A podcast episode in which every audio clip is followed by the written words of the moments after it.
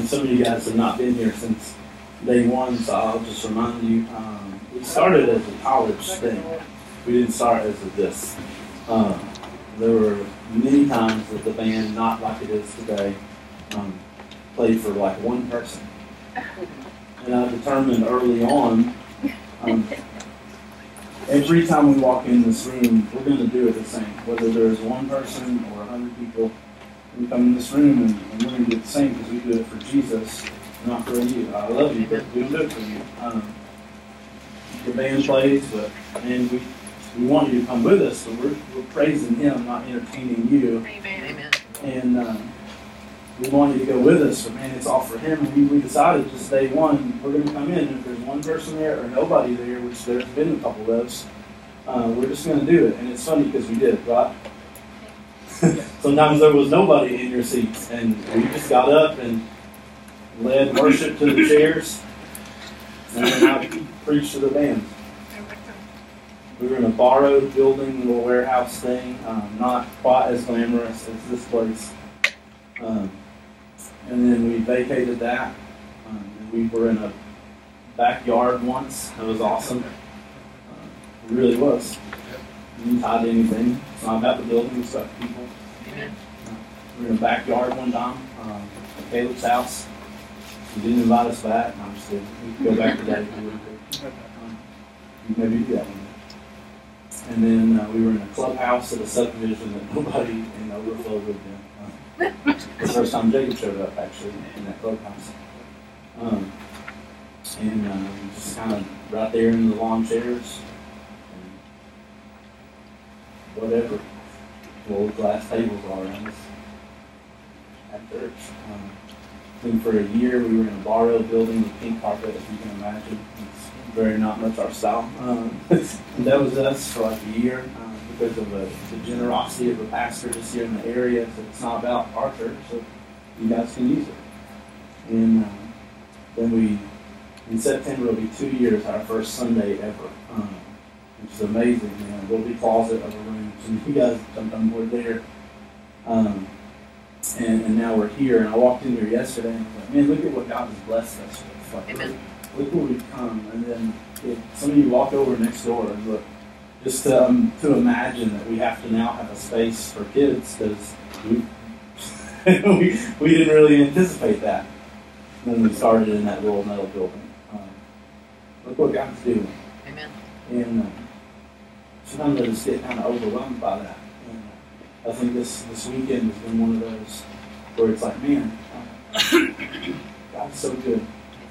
But I just want you to know that He's not even got started.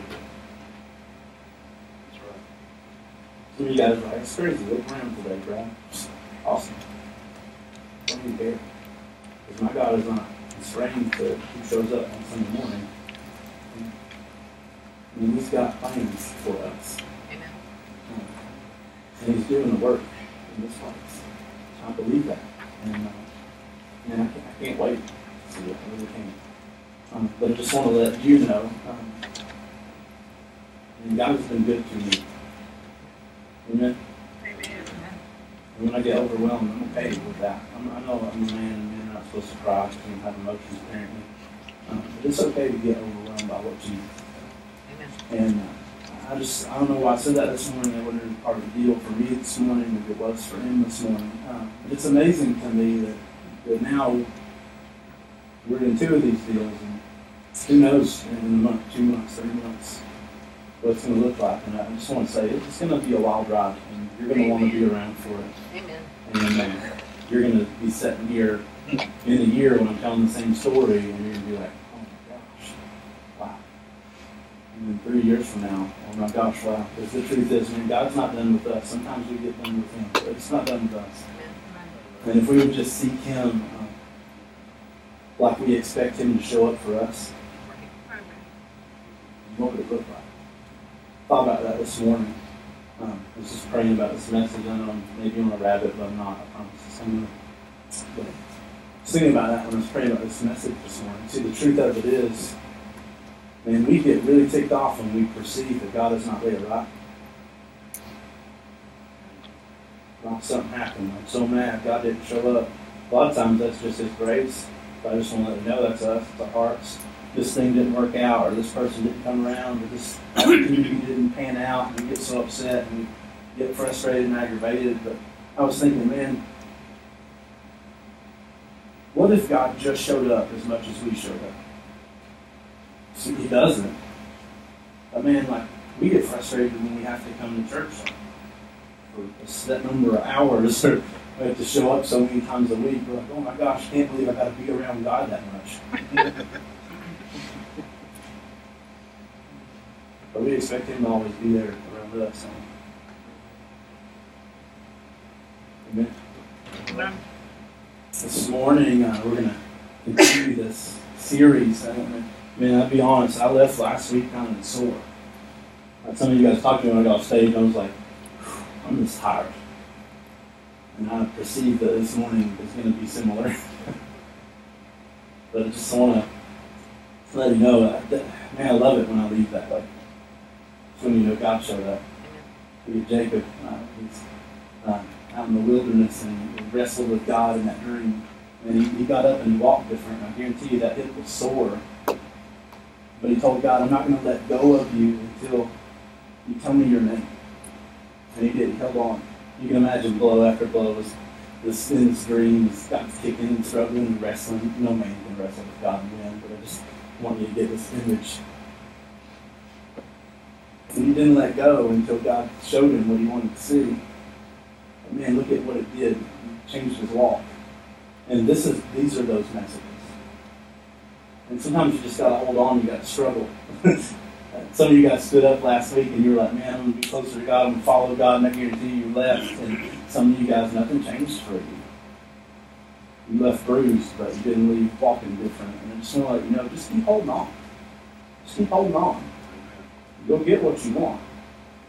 It's a struggle to follow God. It's a struggle to walk with God. It's a struggle to know God. It's never been easy. It's not about being easy, but you really want it? This morning, God is inviting us into a relationship with Him. In this series, I love it. It's called The Greatest Pursuit. I didn't even know what that word meant before last week. I'll just be completely honest. It just happened to sneak up into the title, and I looked it up. But pursuit is a word that just means that we chase something in a way that we might catch it or grab hold of it. We might take hold of it. Truth of it is, everybody in this room this morning is pursuing something. I'll be completely honest. Some of you guys pursuing jobs, careers, just getting out of school. That's my corner over here. Just getting out of school. Um, some of you guys are pursuing, uh, you know, promotions or families or whatever. None of those things are bad things, but I just want to say that all those things are temporary. And everything that you can pursue on this planet is a temporary thing. At the end of the day, you don't know that you're going to make it to the moment. And if you make it to the moment, you don't know how long you're going to have the moment because these bodies have an expiration date. Amen.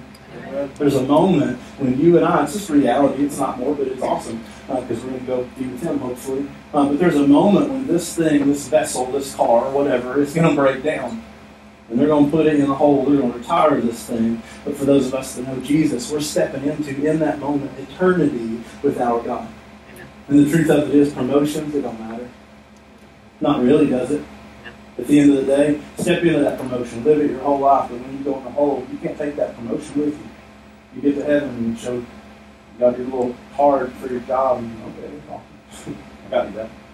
You can't take your car with you into heaven. You can't take your house with you into heaven, or your toys with you into heaven, or your things. All these things are temporary. I'm going to go in a hole, and those things are going to go to somebody or in the same spot. That's how it works. And if that's true, man, we spend so much effort and so much energy chasing things that are that are temporary when God has told us that there is one eternal thing, right? Amen, people? Let's go with it. Um, there is one thing that's eternal, right? Yes. And it's me being there with Him. And I'm never going to leave Him, never going to be separated from Him, never going to walk away from Him, never going to be out of eyesight from Him ever again. And that's going to be an amazing moment. And if that's the thing, if that's the thing that matters when you're laying there the last 30 seconds before you take your last breath, and it's the thing that will carry you and launch you through eternity, why doesn't it matter more now? See, the truth is, this morning, Jesus invites us to chase Him in a greater way than we chase our job. Jobs are not bad things. You got to have money. Jesus invites us and to chase him in a greater way than we're chasing that car or that dream or that thing or that relationship or that family. God invites us into that. And this morning we have the opportunity to say, No, I want this more. So I'll give you church. Or we can say, Jesus, I trust you. And I'm going to run straight toward you. I'm going to let you worry about this. And the Bible promises he's a good father.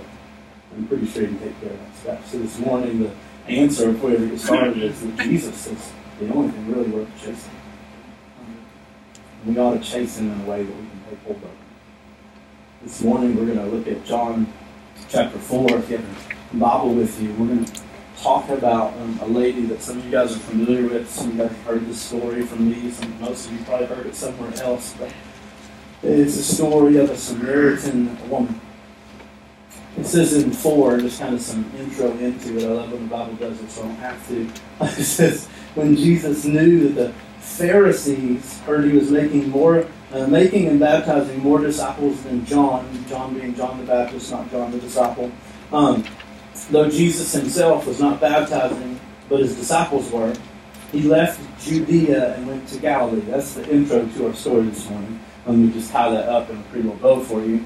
Um, the Pharisees are religious leaders. Hopefully, we know that. If you don't know that, now you're on board. Uh, the Pharisees are the religious leaders of the day. They're like the preachers, evangelists, uh, music people. That, that's them. They're the they're the guys that are trying to lead the people of Israel to, to God. That's them.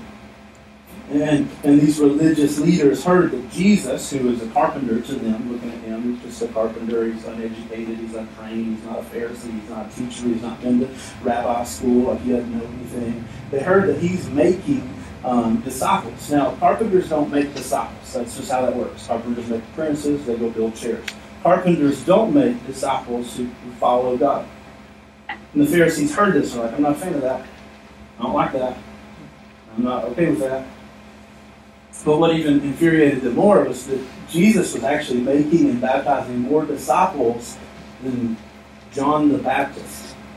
John the Baptist was this guy who came before Jesus, and he was a weird dude. He wore like camel hair and he ate bugs. Don't hang out with him. Um, but he was awesome at, at doing one thing. That was preaching this message that, that the, the, kingdom of God is coming. And he was doing that. He was winning multitudes into this idea that God is about to send a Savior to this planet. The Pharisees also didn't like him because he didn't look like them, he didn't dress like them, he wasn't educated like them, they weren't fans of him. And now here is Jesus stepping on the scene, this carpenter who's a little bit different than the camel hair man, but still, uh, still not in Pharisee school. And they're not okay with that. And what Jesus knows is already at this point in time, these people are going to seek to kill him because they don't want him. They want more Pharisees. They want more religious leaders. They don't want the Son of God. So when Jesus knows, man, they're getting they're getting aggravated, they're getting frustrated, they're about to do something, not in a way that he's running from the cross, but in a way that he still has more to do, Jesus decides, I'm getting out of here. So he leaves this place, this, uh, uh, find the verse 4. Uh, sorry, just verse 3. He left Judea, which is in the southern part of Israel, as we would know, Palestine of the day. And in the southern kind of corner below, actually, Jericho, where the people entered into Israel, this area of Judea, and he left to go to Galilee, which is in the, in the very most northern part of Israel. So he had to, had to cross a large distance kind of to get away from these guys. And when Jesus did this, it says he did this, and for he had to travel through Samaria. Now this is false, actually. Jesus did not have to travel through Samaria. And what I mean by that is there are other routes from Judea to Galilee. In this moment, I, want you to hear this. I'm not saying the Bible is wrong. I'm saying that we have to dig into the meaning here for a moment. See, the truth is, most people, most Jewish men, when leaving Judea to go to Galilee, would not pass through Samaria because the Jewish people hated the Samaritans. They viewed them actually as the lowest form of humanity on the planet. They did not like these people. They didn't like these people because the Samaritans were people that were imported by the Assyrians into Israel after the exile of the ten tribes. Assyria came in, they took these northern tribes of Israel, they drug them over to Assyria, and what they did was they put these people from a different land in their place. And when these people come to this different land, they carried their customs, their religion. They were idolatrous people. They practiced these idolatrous religions right there in Israel, and when they did that, God punished these people. So the Assyrians thought, hey, I have a plan. I will send a priest over to the Samaritans, and these priests will teach these people the religion of the Jews. These people who are not Jewish now learning this Jewish religion. But the problem is, they didn't drop their old religions, they just added on their new religion. I want you to hear that because that's important. They did not drop their old religions, their old ways, they just added on a new religion. They just added on, like we would today maybe if we didn't drop our old lifestyle. They just added on Jesus. And the Israel see this and they're like, man, they're, they're not us. They pretend to practice our religion. They pretend to worship our God, but they're not us. They're idolaters. They follow another God. So the Israelites hated the Samaritans. And most Jewish men, because of that, most Jewish people actually, because of that, wouldn't travel through Samaria, kind of in the heart of Israel. They would go over the Jordan River, they would come up the other side, and then they would cross over into Galilee, just so they wouldn't have to step foot in the Samaritan soil because they were so afraid I'll be made unclean if I'm around these unclean people. And here in this moment, when it says that Jesus had to travel through Samaria. That, that's, that's false if we're looking at it just as what it says. There were other ways. But I just want to say to you this morning Jesus had to travel through Samaria. Not because the destination called for it, not because the GPS said this is the only way, but because there was something that was happening in that moment, in that place that had been appointed by God. There was a meeting that was that was determined by God the Father, and Jesus had to show up at that place at that moment for that meeting. So Jesus, not being afraid to be made unclean, not being afraid to be in the wrong place at the wrong time, travels into Samaria.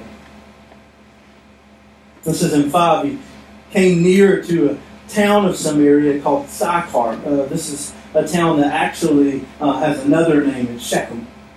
This town, Shechem or Sychar, is, as we're going to learn in just a second, the place of Jacob's well. But there's a lot of important historical things that have happened in this town. This town was a town that Abraham, the first patriarch, came to and camped out there. It's a, it's a land that Isaac actually gave to his son Jacob, and he gave that land to his son Jacob, and Jacob dwelt in that place, and he dug a well in that place. This is crazy to me because this is a very important place in the history of Israel. The Israelites wanted to go there. This place also was the place that, after these ten northern tribes left Israel, they set up as the new capital of these ten combined kingdoms. A very important historical place. And Jesus, maybe uh, someone who had been there to see it, wanted to go back and visit. And so, so he came to a town of Samaria called Sychar, near the property Jacob had given his son Joseph This is in 6. Jacob's well was there. That's how we know it's Shechem. Um, Jacob's well was there, and Jesus, worn out from his journey, sat down at the well. It was about 6 in the evening. So this is the scene kind of here. It's late in the evening, 6 o'clock. Um, Jesus is tired, probably getting hungry. It's afternoon. He's been traveling all day to get to this place. Um, isn't it amazing that Jesus gets tired? I just want to throw that in. Jesus here, we're, we're, we look at all these things, we're like, oh, it's easy for him. He's the Son of God. The cross wasn't a big deal for him. He's the Son of God. Yeah, right. He got tired and got hurt, just like anybody else. And here's some proof of it. But it says that he, he was tired in this moment. It was late in the evening, so he, he comes to this place, Jacob's well. And it says about 6 in the evening. Verse 7, it says, A woman of Samaria, a Samaritan woman, came to draw water. And Jesus says to her, Give me a drink. Now, that's a weird conversation starter. I'll just be honest. If you walk up to me at the mall and I'm sitting at the cookie place, I'll look at you and be like, hey, give me a cookie. That's not really how that works. Um, but Jesus apparently is not afraid of jumping into a conversation here. But what, what I want to show you here um, is this is such an unusual moment. We're, we're going to hash out this for the next few verses, but I just, I just want you to know it's 6 o'clock in the evening. Most people aren't visiting the well at 6 o'clock in the evening. Six o'clock in the evening is actually kind of still a hot part of the day, right? You don't believe me? Go at about six o'clock a day, just sit there for a few minutes, you're to be dripping. Um, most people, when they come to the well, they come in the morning in the cool of the day. So, so the community would come down in the morning and they would collect all the water they need for the day before it gets really hot, and they would get in these jugs, and then they would go back to the house. So they would have water for you know the, the rest of the day, for all the chores they have to do that day, for all the meals they're to have to do that day. But here's a woman who's coming at six o'clock in the evening so either this woman is ill prepared for, for the day, she didn't get enough water the first time, or um, there's some reason she's coming later on in the day.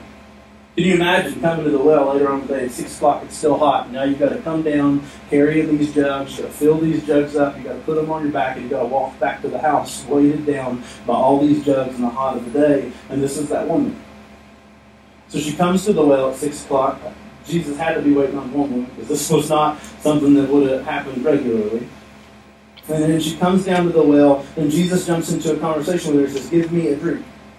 In 8, it says, For his disciples had gone into town to buy food. Apparently, even John, the disciple here, thought this was weird enough that he needed to explain why the disciples were not getting the water, or, or why Jesus was sitting in a well alone in the, like in the late part of the day. It's, it's not a usual thing.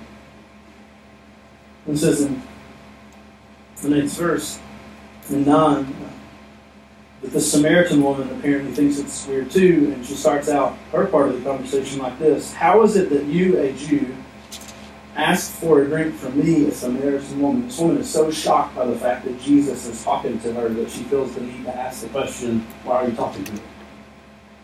This is not, uh, I don't know you and you don't know me. This is, I, I just want to let you know, um, you're Jewish. and I'm not.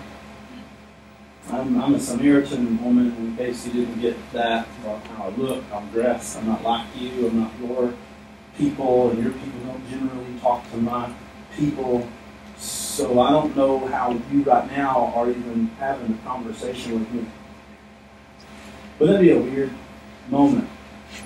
If, if you went up to somebody and you started talking to them and they're like, I don't know if you know this or not, but I'm Gothic and you're a church person, or I don't know if you know this or not, but I'm, I'm this kind of sinner and, and you're a church person. I feel like actually that may happen if we were to engage in some of these conversations. But this woman was so taken back by the fact that this Jewish man was addressing her, she felt the need to explain, hey, I don't know if you've been around for the past couple hundred years, but your people don't like my people. I'm a Samaritan and you're a Jew. And on top of that, I'm, I'm a woman. And don't just talk to random women on the street. Women at this point in time, I love you guys. I don't feel this way, but women at this point in time, we're not the most highly regarded people on the planet. It would be unusual for a man to even feel like having a conversation with a woman that's not their wife, because men didn't really value women at this point in time, and this woman's just so confused right now because here in the middle of her city, like sitting on a well that is Jacob, a patriarch's well, apparently Jews don't like him, um, is, is a Jewish man talking to a Samaritan woman. And he's saying, Give me a drink. She even actually felt so sure about this that she went on to explain um, Jews don't associate with Samaritans. In 10, it says Jesus answered. I love Jesus' answers because they never really follow the conversation. um, if you knew the gift of God and who it was saying to you, Give me a drink, you would ask him and he would give you living water. I'm a Samaritan woman. If you knew the gift of God, like these two things, they don't match up. I love when Jesus does that because here's the truth Jesus didn't care who this woman was. So he didn't take the time to address it. He, didn't take the time to be like, oh, I know that we're different. That's okay. I'm just going to be here for a moment. I'm just I'm really thirsty. It's hot, and you're the only one here. So I would ask that you, they don't come here, and you're a Samaritan, I need some water. He didn't get into that it wasn't important. Jesus didn't care who this woman was, what, what, what her history was, where she come from. That wasn't any interest of Jesus. Actually, Jesus just goes ahead and flips the conversation. He goes, if you knew the gift of God, See, this is how you know I'm not Jesus, because I would be smiling like, if you knew the gift of God, like I'd be trying to let her in on on the fact, like he's, he's right here. I think Jesus is, is saying, man, if you knew if you knew God was sending the gift, I think that's the first part of it. if you, if you knew that there was this promise of a Savior, if you knew God was sending the Messiah, if you knew that He was coming to set up His kingdom, if you knew anything about that, I think that's kind of where he was going. But I love this next part. He, he just goes ahead and includes, and who is saying to you? If you knew the promise of God and you knew who it was talking to you today, um, you would actually flip the conversation, is what Jesus is saying, and you would ask me or you would ask him, and he would give you living water. If you, if you really realized what was going on here today, you wouldn't be worried about getting me water. You'd be worried about getting you water, is what Jesus is saying. But I, love how he words it. He says, You would ask him, and then this guarantee, and he would give you something to drink. He'd give you living water. Now, I love that because it doesn't say, man, if, if you knew who it was talking to you, you would ask me, and I would really think hard about giving you something to drink. Man, if you, if you knew who you were talking to, you would ask me, and I, I would decide if, if I liked you enough or if I could get over the fact that you were Samaritan enough just to give you some. He didn't say any of that. It's a guarantee, isn't it? If you knew who it was talking to you today, if you knew who showed up today, if you knew who was staring at you today, if you knew who was interacting with you today, you would ask me for water and then guarantee I would give you something to drink. I would give you some living water. And it's the same story this morning. I just want you to know if Jesus shows up today and he's talking to you, it's not a maybe or if or if I get this thing right or I check this box or I can improve my situation status to this thing or if I can work this thing to this thing. If Jesus is talking to you, you you've done everything you need to do except answer. And that's what he's saying to this one. You even began to get this, like if you if you even began to get who the Messiah, the Savior was, if you could even begin to wrap your mind around who's talking to you this morning, uh, you would just drop this whole getting me water thing, and then you would worry about getting me giving you water. Because the truth is, Jesus doesn't need anything we have; we need everything He has. And this woman in this moment, and you're like, this is going to be amazing, right? No, because you read it, Jesus. Um, read it like the first time too. Um, this woman, you're like, man, we're about to revival this place. It's going to be awesome. She looks at Jesus and she's like, sir, you don't even have a bucket.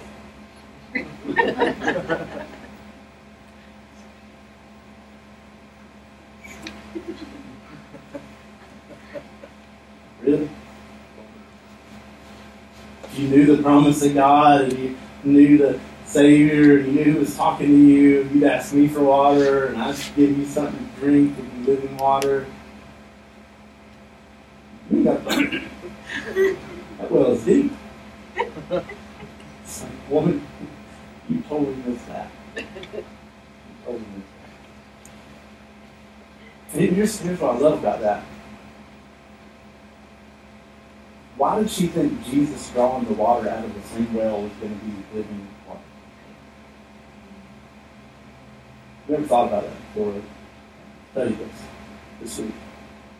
What she expected Jesus to do to get her that living water was to just take out some bucket, dip it down that same well, draw it back up, and somehow miraculously, because there was Jesus involved in the same well, the water was going to be different. And it's so far from the truth. See, the truth is that is Jacob's well. She's going to explain that to us in just a moment. And when Jacob drew the water out of the well, it was the same water. Uh, when her forefathers, her ancestors, dumped the thing in the well and pulled it back out, it was the same water. When she dumped the bucket in the water and pulled it out, it was the same water. And it happened the same way if Jesus was involved. It's the same water because it's from the same well. And, and she's like, Jesus, you, you don't have a bucket, and that, that well is deep. See, adding Jesus to the solution doesn't actually change the water in the wells that we're digging. I just want you to hear that. And you, you keep going back to the same place and dumping the bucket in the same thing. It doesn't matter if Jesus has his hand on the bucket or not. You're going to get the same water out of the same well. It's only when the well changes that the water changes. Amen. So she looks at Jesus, she's like, You don't have a bucket, how are you going to get down that well?"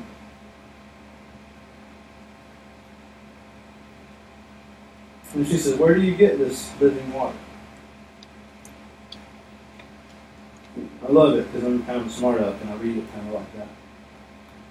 What are you going to get this woman, right? And then she says in 12, this is what makes me think this woman's probably on my wavelength. You aren't greater than our father Jacob, are you? You greater than Jacob? Me.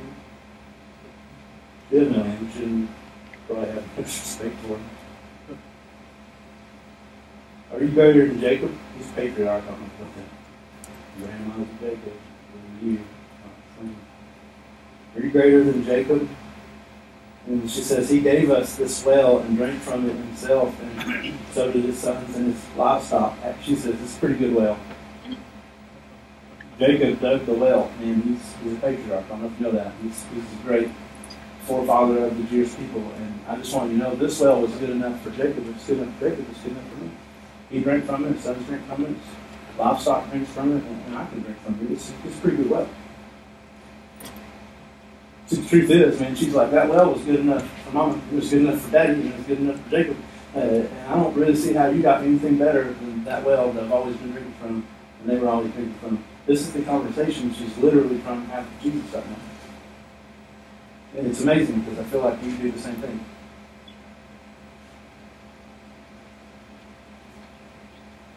And here's what Jesus says in 13. He didn't say, oh, I'm greater than Jacob. That'd been great, it? Jesus is not a smart up back. oh, I'm greater than Jacob. I just told you I was inside. I don't know if you got that. If you're a little slow, I tried to use living water and thought I was water as well. That's been me. I'm smart up. But Jesus is not. And he could have he could have been really awesome and he could have said, actually, he's he's not your father, Jacob. Any other Jewish man would have said this. Our father Jacob drank from it. No, you are a Samaritan. Jacob ain't your father. You get the conversation that could have went on right here.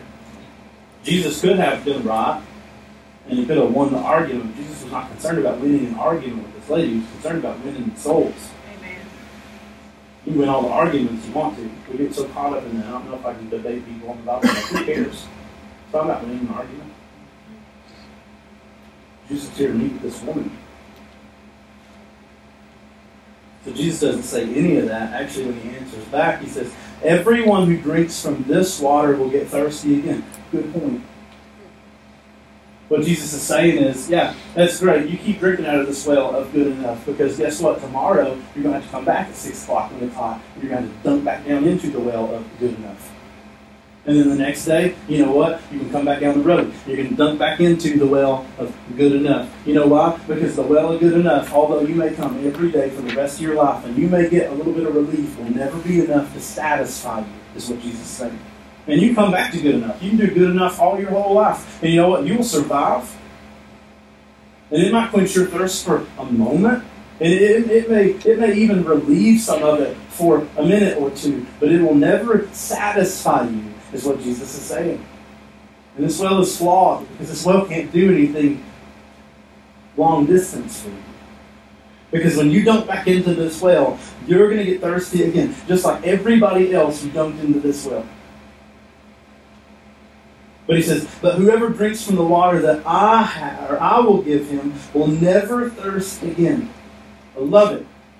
He says, You're going to come to this well, good enough. You're going to dunk in here every day for the rest of your life. But if you'll just change wells, if you'll just come over here to this well, and if you'll just drink out of this well, you're never going to get thirsty again. And then he adds, ever.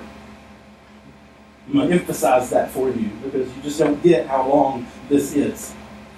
Man, it'd be great, honestly, if Jesus was like, if you come to this well once a week and drink out of it, it's going to be beautiful. Wouldn't it?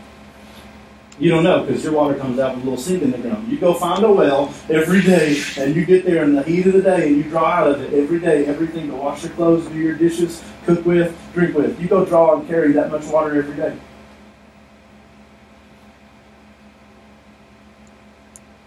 It'd be great if Jesus was like, man, once a month you can come and you can drink out of this well, and it will it will satisfy. You'll never. If you think, man, if I gave you a glass of water right now and you're like drinking that thing and you weren't thirsty again for a month, that'd be a miracle, is what that would be. But Jesus says, you drink out of this well one time, and you're never going to get thirsty again ever.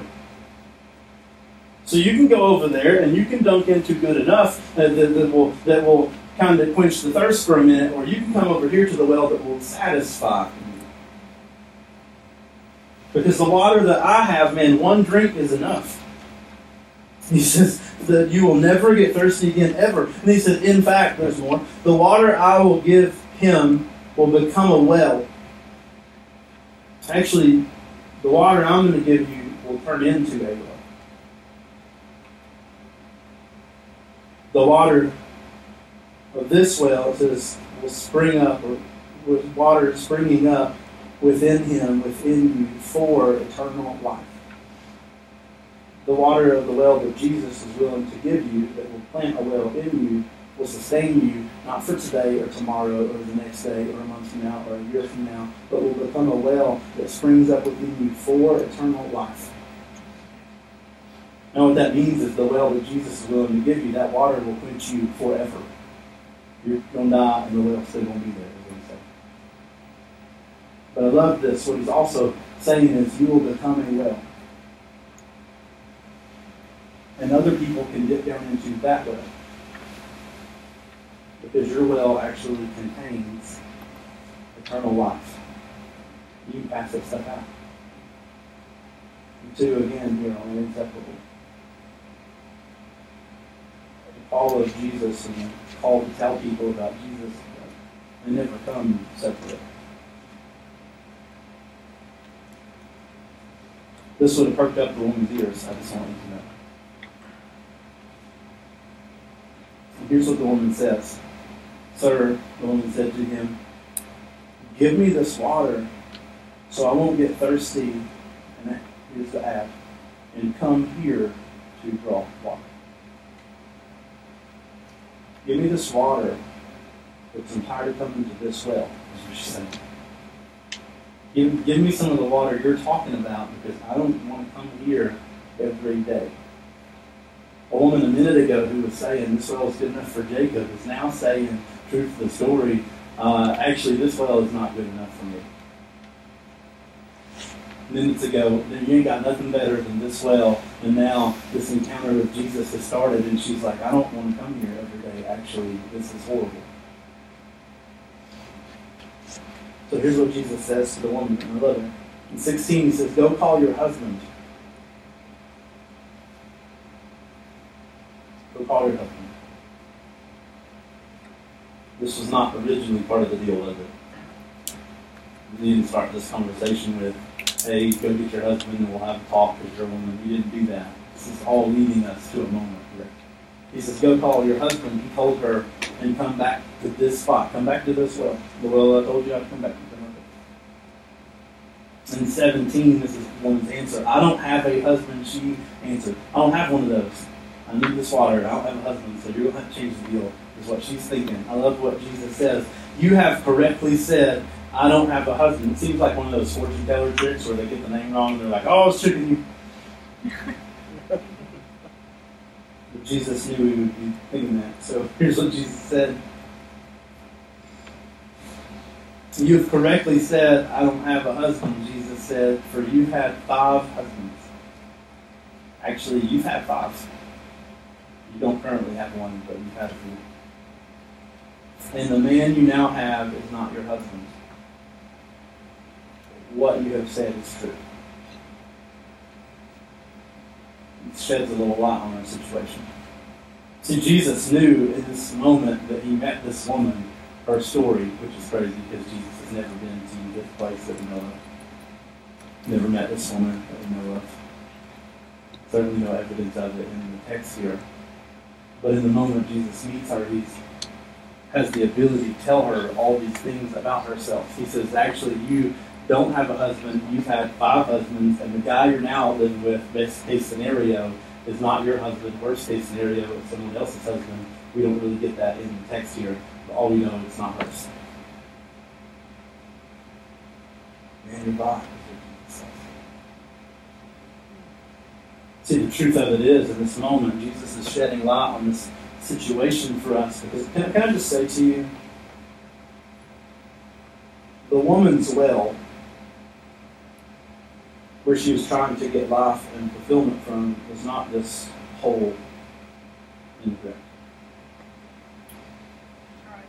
that was a necessity. Everybody has to drink water. Actually, Jesus, the entire conversation, has not even been talking about water. Maybe from the first, I would like something to drink, but everything after that, he's not even been talking about water. And what he's saying to this woman in this moment is, ma'am, if I may, I'm not even talking about Jacob's well. The well you've been digging into and trying to find fulfillment in life and happiness from, that well is actually men. The thing you've been pursuing actually your whole life is men. And the context of the evidence of that comes from the fact that you've had five husbands and you're now living with somebody else. Here's why. Because you're looking for happiness in a person.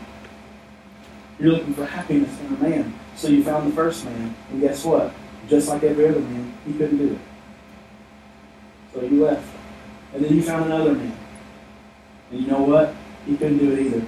And then you found another man, and he couldn't do it, another, and another, and now you're on dude number six. And I just want to let you know, the well you keep dunking that bucket into is not doing it for you. See, the truth is, that well has no power to sustain you. You cannot find happiness in life from men. I just want you to know, it's not going to come out of that. You come to that well every day and you dunk the bucket in, but I just want you to know, you're going to have to come back over and over again. And if, woman, you continue this, you're going to be on like 12 before you leave this place.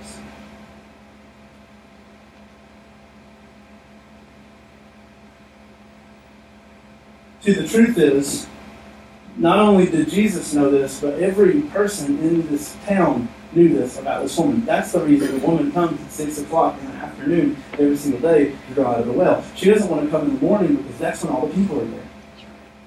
This woman is, is the worst of the worst in the city of the worst, is what this is. There's no reason Jesus should have ever been in this city. And there's no reason Jesus should have ever been surrounded by these people. And there's no reason Jesus should have ever been talking to this woman because this woman, if you were to look down the list of the city, would have been on the very bottom of the barrel. But Jesus didn't seem to care. He showed up, and, and this was the woman he was looking for. The woman who'd been drawn out of the wrong well, doing the wrong thing, looking for something the wrong way. This is the woman, and Jesus showed up. And, and when he showed up, he wasn't concerned about what he could get from her, rather, what he could give her. So what he does when he looks at this woman is he says, let me just diagnose your life for just a second. You, ma'am, are digging into the wrong well. And the only way you're ever going to get anything that satisfies you is to switch wells. Amen? I, I, can come here and I can get the bucket and I can dig it down into the same well and I can pull it up, but I just want you to know it's going to be the same water. We translate. If Jesus is in your relationship, yet you're still looking for happiness in your relationship, it's going to fail. I don't care that you attach church on. If you're looking for happiness in a person, a thing, a job, some material, some lifestyle, some promotion, some uh, drug, some substance, something, happiness is not going to be found in those things because guess what? It doesn't live at the bottom of that well. Throw everything you got into a relationship and it'll break. Throw everything you got in, in, into a promotion and it'll break because it can never sustain you. There's only one thing that can sustain you. There's only one thing that can satisfy you. And what Jesus is saying to her and to us is it's me.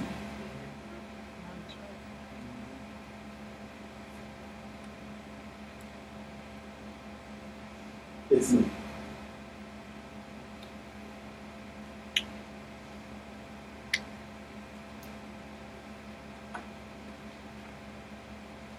In 19, the woman says, Sir, I see you're a prophet. Again, just that but it's getting a little uncomfortable now. Maybe some of us are getting uncomfortable right now. And here's what the woman does, and maybe some of us are trying to do this right now. She tries to jump into religion, and she goes, uh, "Our fathers worshipped on this mountain. Yeah, you Jews say the place to worship is Jerusalem." She tries to deflect into worship, how, how you worship. Let me just sum up the next couple words from Jesus. None of that matters. It's not about where you worship, it's what Jesus is saying. It's about who you worship. you can start trying to right now hash out all the details of theology and all the things you have to change. But I just want to let you know, if Jesus is saying change wells, you have one thing that you have to worry about. Am I going to change wells? Not am I going to do this or am I going to do that or how am I going to get past this or how. No, it's you can keep your bucket or you can take my bucket. That's that's the offer this morning, actually. Jesus is saying to us this morning, yeah, you keep going in that same well and you keep dunking in that same well, but you are wasting time, brother or sister, because there's nothing in that well. Amen. What you need to do is you need to take a bunch of rocks and a bunch of sticks and a bunch of dirt and you need to dump them in that well so you never go back to that well.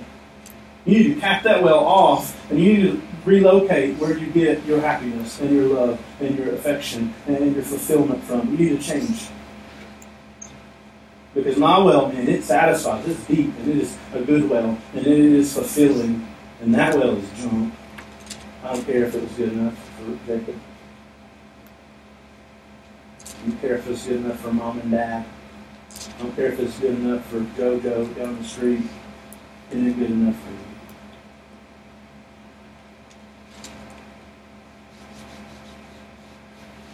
And the woman said to him, I know the Messiah is coming who is called Christ. When he comes, he'll explain everything to us. Again, trying to deflect. What she's saying, let me just wrap it up for you, just like we heard last week, is I'll worry about that later. This is weird, uncomfortable. I'm going to push it off. I'm going to pass it off. I'm going to wait till the Messiah comes. I'm going to wait till he shows up and he can tell me what's going on for you that's I'm going to get the heck out of here and I'm going to worry about that in a little bit because I'm uncomfortable right now and I know we're there. Here's what Jesus says. I love this. He says, I am He. Oh, don't you worry about it. I am He. I am. I showed up. I am here. And I am He. And I am telling you right now everything you need to know. You don't have to leave. You don't have to run. You don't have to get out of here. You have to come here. You have to change wells. I am He. Okay? Uh, you got that, you get that, you get that, you get that. I'm He. Quit digging in your well. I've explained everything you need to know. I am He. I am. I am is just a word meaning to be, to exist. What Jesus is saying is, I am enough. I am what you need. I am fulfillment. I am life. I am happiness. I am good enough. I am going to fix that problem. I am going to heal your broken heart. I am going to fill you up. I am going to change your life. I am going to make everything different for you. I am. Amen. I am. I want you to hear that over your life right now because some of you guys are struggling and worrying and whatever. And I just want you to hear Jesus say, I am. Quit chasing that. I am. It's not. Quit running there. I am. It's not. Quit going that same well. I am. It's not. Cap that well. Come over here. I am. You're looking for enough. I am. You're looking for happy. I am. You're looking for fulfillment. I am. You're looking for the next big thing. Man, I am. Whatever the end of the sentence is, I am.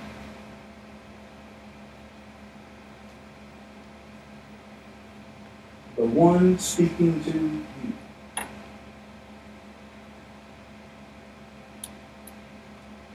you. Just then the disciples showed up, they're even freaked out by the fact Jesus is talking to this woman. They don't say anything about it. I love 28.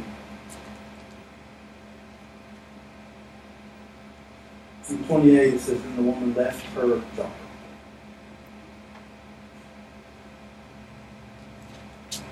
She cannot come back to the well.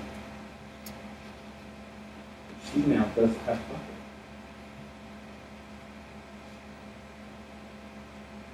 For some reason, in that moment when Jesus said, I am speaking, the one speaking to you, I mean, something clicked in her, and she's like, you know what? This well does things.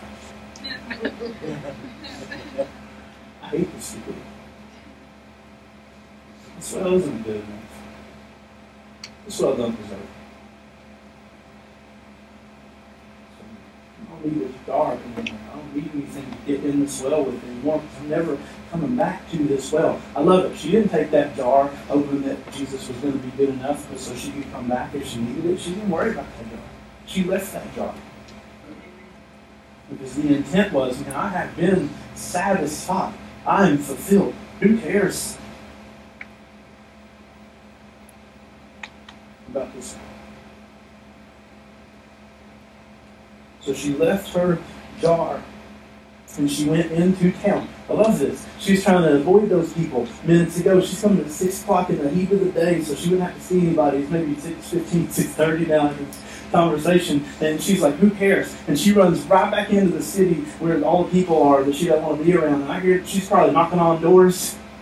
I know you don't like me, but you got to come here. I know you just said something about me, but you got to come here. I know that you think I'm horrible, and that's true, but you got to come here. You got to meet this guy, is what she does. Man, I, I've left that well. I'm never going back to that well. I, I've got to show you this new well. And because she did that, I, I just want you to see that because she did that. In 39, we get a glimpse of what Jesus did, not just for her, but for others. This is now many Samaritans, people that Jesus never should have been around, by the way. Now many sinners, now many worst of humanity. Now many of these people from the town believed in him because of what the woman said when she testified. He told me everything I ever did. This woman goes back into the town and she tells her story. And not only in that moment did she leave her well, but lots of other people left theirs too. Many of the people that Jesus should have never been around stepped into a relationship with Jesus. Therefore, when the Samaritans came to him, they asked him to stay with them, and he stayed there two days. And listen to this in 41. Many more believed because of what he said. And they told the woman, We no longer believe because of what you said. It used to be your story, but now it's not your story, is what they're. For we really have heard for ourselves and know this really is the Savior of the world. You know how much theology this woman went when she left and told her story? Zero. She was still really confused about religion, actually. But her story was enough to get them hooked on his story. I just want to say this morning, some of you guys are like, I, man, I really need you to package that for me because that's a lot. We just package it for you. Right now, whatever it is that you're digging into, and you're trying to find happiness from and fulfillment from, whatever you're trying to find that satisfies you right now, actually, probably for most of you, whatever you're tired of right now,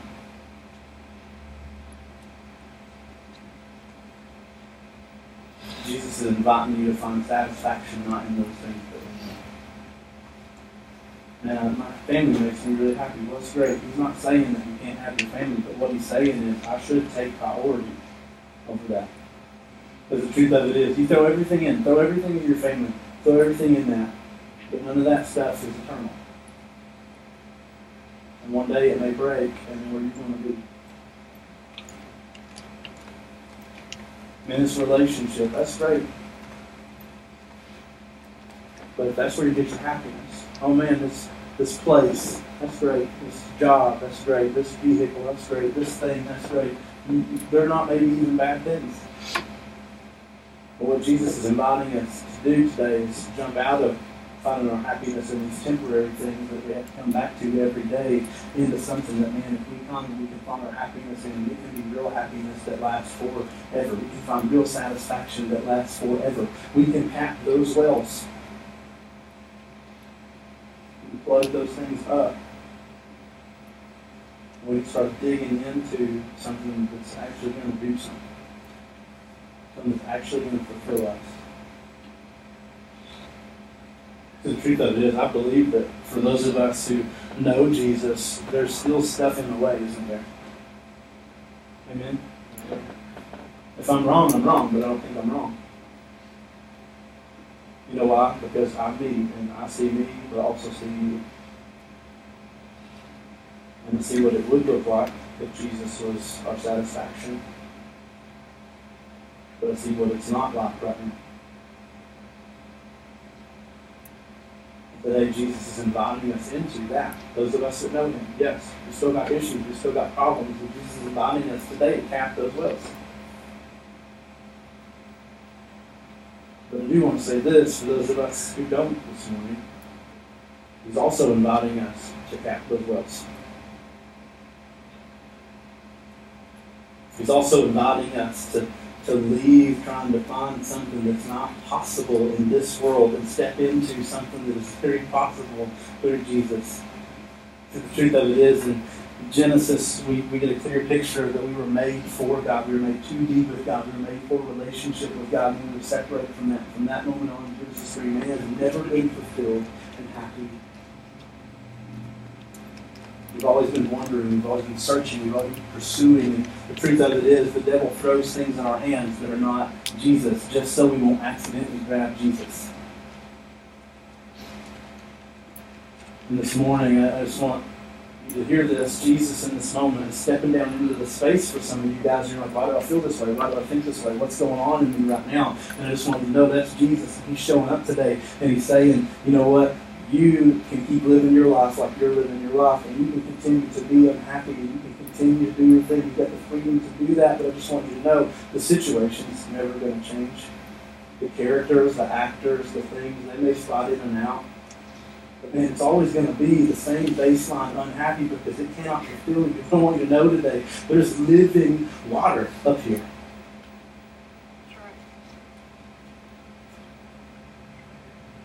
And I can and I will sustain you if you want it. I will change the situation. And I will change the circumstances. And I will satisfy.